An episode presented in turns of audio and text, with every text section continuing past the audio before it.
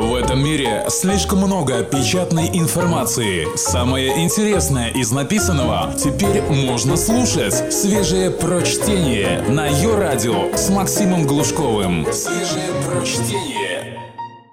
Как научиться слышать собеседника? Все, что человек говорит, быть может, будет использовано против него. Да, это искаженная цитата из стандартного американского полицейского протокола ареста, знакомая каждому благодаря чудесам Голливуда. Сегодня речь пойдет о том, как сильно мы зациклены на себе любимых в момент общения. Человек, который всего-навсего умеет внимательно слушать, читает нас как раскрытую книгу, а персонаж, таящий злой умысел, может даже управлять нами – не верите? Давайте разберемся. Текст Коли Сулима специально для электронного журнала «Метрополь». Умеете ли вы слушать? Простой факт наличия у вас ушей и слухового аппарата не гарантирует вообще ничего. Двое типичных современников способны часами общаться, в итоге вынеся из беседы только бесполезный набор самых банальных сведений о собеседнике, то есть ровным счетом ничего. Дело в том, что слова, которые нервные окончания доносят до вашего головного мозга, в большинстве случаев разобьются там об огромную букву «Я». Да-да, потому что в 90% случаев мы думаем лишь о себе и о том, как себе выгоднее подать. Общаясь таким образом, люди просто создают колебания воздуха, ни на йоту не приближаясь к пониманию того, кем является собеседник, о чем он думает, чего хочет и чего боится. В большинстве случаев то, что мы принимаем за диалог, от греческого с беседа, на самом деле никакая не беседа. Это два монолога. От греческого монологус, короче, вы поняли перекрещивающихся, как косичка у первоклассницы. Вот мой кусок, а вот ваша часть. Но она меня вообще не интересует. Пусть я и киваю, как китайский болванчик. Вы мне что-то говорите, а я вот только вижу, как вы шлепаете губами. При этом сам не в состоянии дождаться своей очереди, чтобы сказать наконец о себе. Иногда мне приходится переспрашивать, потому что вместо того, чтобы слушать, я в уме оттачивал свою партию. Если тема мне близка, я, признаюсь к стыду своему, иногда при этом еще и думаю, когда же ты заткнешься, болтливая тварюга? Если я чувствую себя неуверенно, мне страшно, грустно или одиноко, я звоню поделиться наболевшим. Нет ничего хуже, когда на том конце чувствует то же самое. Ведь это чистое предательство. Вместо того, чтобы терпеливо принять порцию моего скепсиса по поводу этой странной жизни и утешить по мере сил. Вы имеете наглость завернуть разговор на себя. Нет у вас ни совести, ни сердца. Одно только нахальство и длинный болтливый язык. О чем бишь я?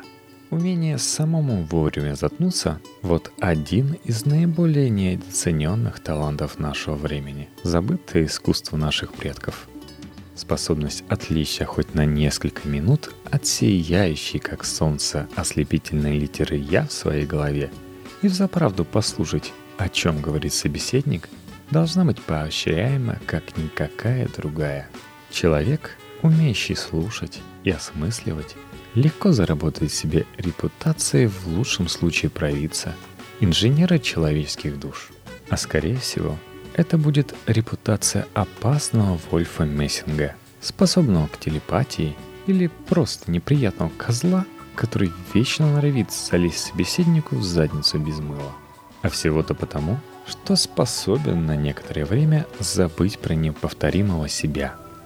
Так что пользуйтесь советами, которыми я делюсь, с осторожностью и на свой страх и риск – вас могут превратно понять люди в состоянии алкогольного или наркотического опьянения, супруги, беременные женщины особенно, а также водители транспортных средств. Сейчас вы услышите несколько простых, как детский карточный фокус, приемов, которые помогут вам понять, о чем же на самом деле сейчас говорит ваш собеседник или оппонент.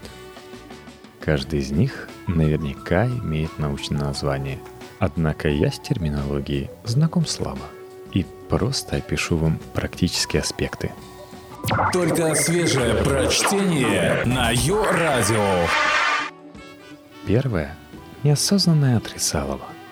Когда вам говорят или пишут предложение вроде «Не хотите ли вы поучаствовать?» Почему бы нам с вами не сотрудничать? Или «Не пожертвуете ли на домики для бездомных поросят?»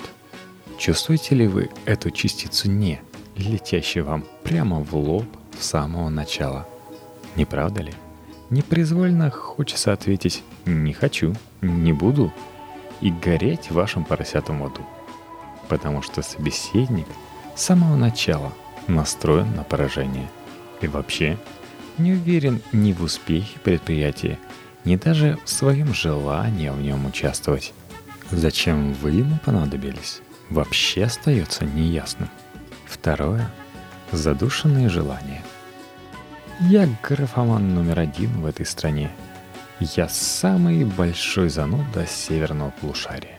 И прочее вербально ОТДФ есть не что иное, как плохо замаскированное указание на то, кем себя в действительности считает человек, при этом боясь заявить об этом открыто. Да, он думает о себе как о великом писателе и гениальном комике. Только вот беда. Кто-то его научил тому, что скромность украшает. Блаженны кроткие, ибо они наследуют землю. И прочие канители вроде этой. Третье. Прибаутки-шуточки. В каждой шутке есть доля шутки. Одно из тех высказываний, которые замызгали до полной потери смысла, несмотря на то, что это абсолютная правда. Человек, который подает сигналы, упаковывая их в шуточную оберку, на самом деле нуждается в поддержке. Увы, прямо просить о помощи ему не позволяет пресловутое воспитание. Если так и можно назвать переходящий набор комплексов, которым нас награждают родители и прочие авторитеты – Большинство таких юмористов будут все горячо отрицать, уверяя, что у них все отлично. Просто пришла пора пошутить, но надо сразу отдавать себе отчет в том, что цена подобных отмазок в базарный день грош. Напомню, классические — это так, стишки-стишочки, куда мне до белой Ахмадулиной. У меня опять, ха-ха, разыгралась гангрена — и номер один в моем личном рейтинге бессмертная Мои-то пенсионерский 42 на краю могилы. Ему и правда страшно. У него болит, и он очень не уверен в себе. И вообще, как-то все сразу навалилось. Четвертое. Говорящая голова. Кое-кто из собеседников настолько сильно боится прямого высказывания, что прибегает к помощи третьих лиц, воображаемых друзей или родственников – моральных авторитетов и популярных личностей. Мой друг в таких случаях говорит, и, как учил мой покойный папа, будут вам примерами.